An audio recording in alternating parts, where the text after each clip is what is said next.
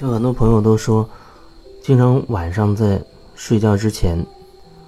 啊，打开我的音频，听我的这些分享，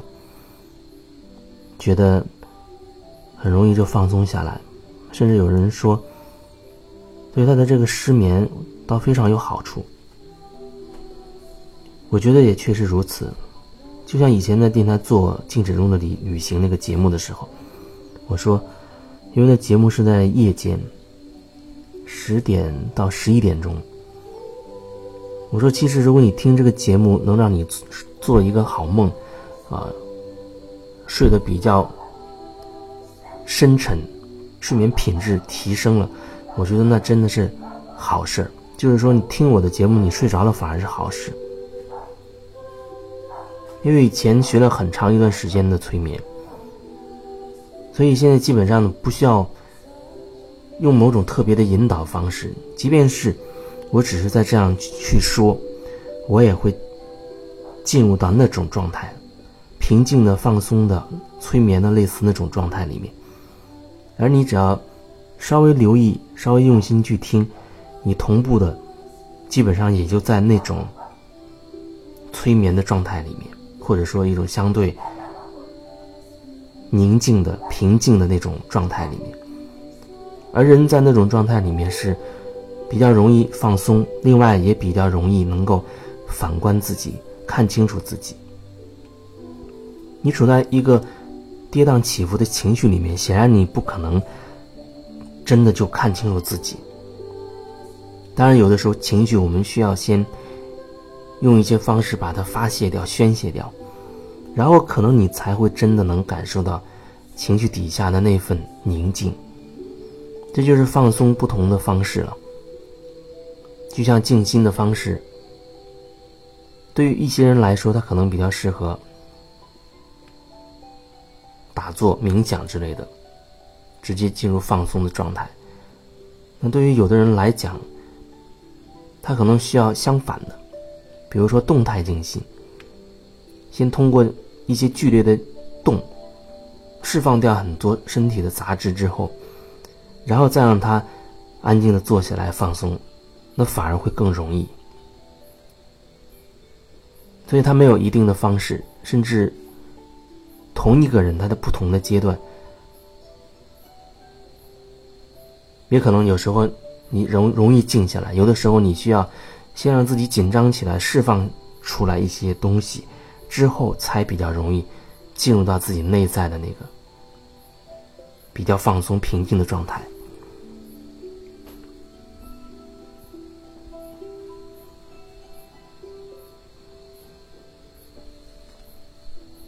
有人会觉得，他的情绪一直都是很跌宕起伏的，他不明白，这到底是为什么？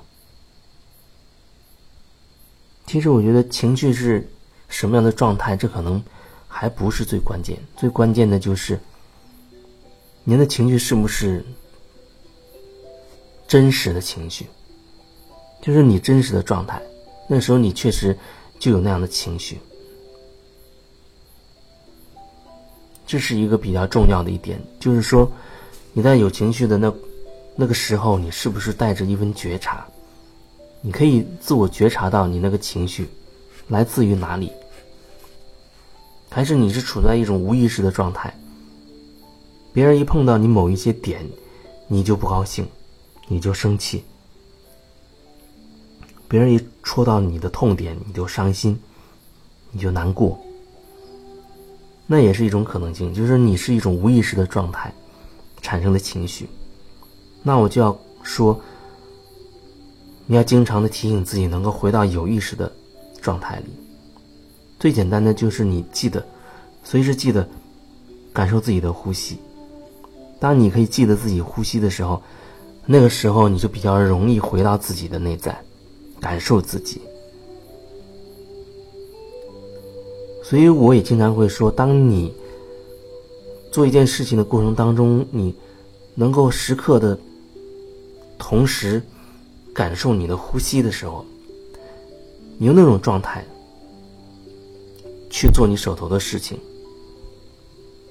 你会发现它会有不同的品质呈现出来。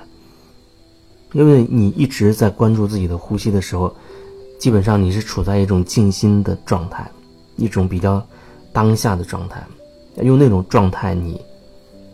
同步的去做你手头的事情，你会更加的专注。那件事情，你也可以去体验一下，它真的会有不同的品质，会有不同的品质。所以，对于那种跌宕起伏的情绪，最关键就是你能看到那是不是真是这样，还是你真的是无意识的？可能下一次你有觉察了，你发现哦，原来之前的很多情绪都是无意识状态的，因为自己有很多框架，意识上有很多的框架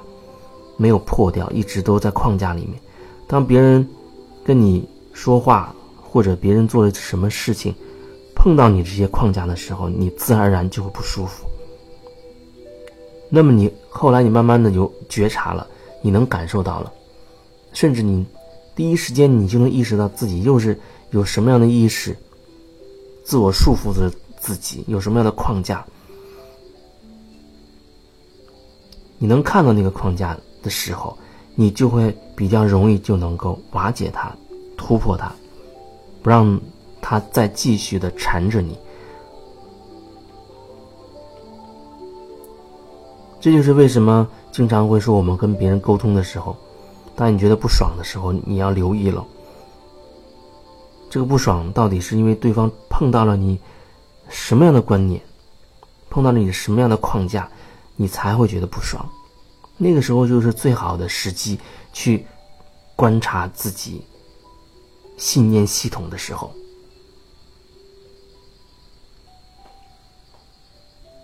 情绪本身没有所谓好或者不好，所以我们先不用去给那些情绪贴上一个标签，啊，觉得开心好像就是好的情绪，笑就是好的情绪，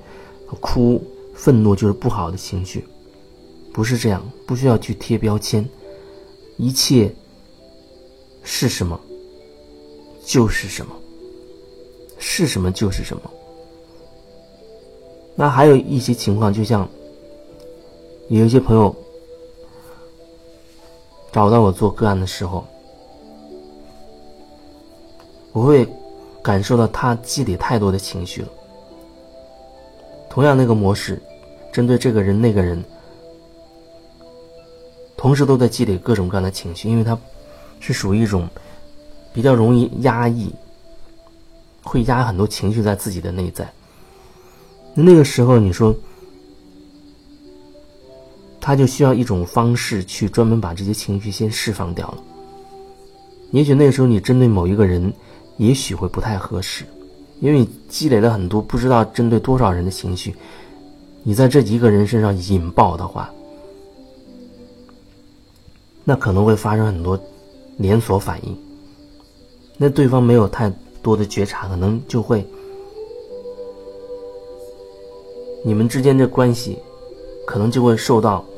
冲击，或许，也许，你们之间呢就会增加很多很多的问题和矛盾，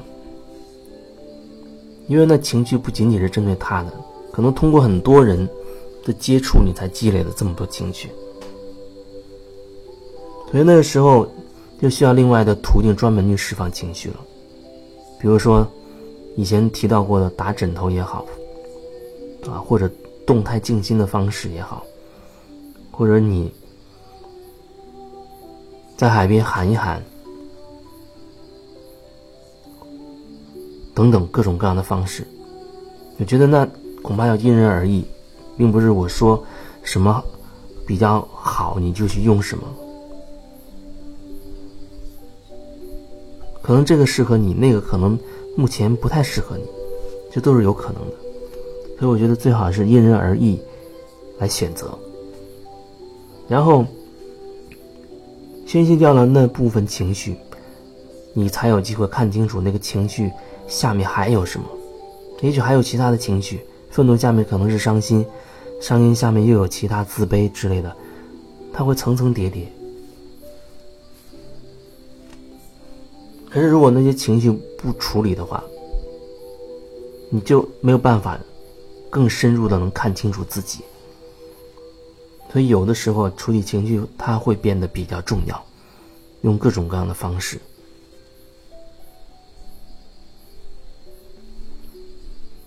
前段时间一直在介绍的那种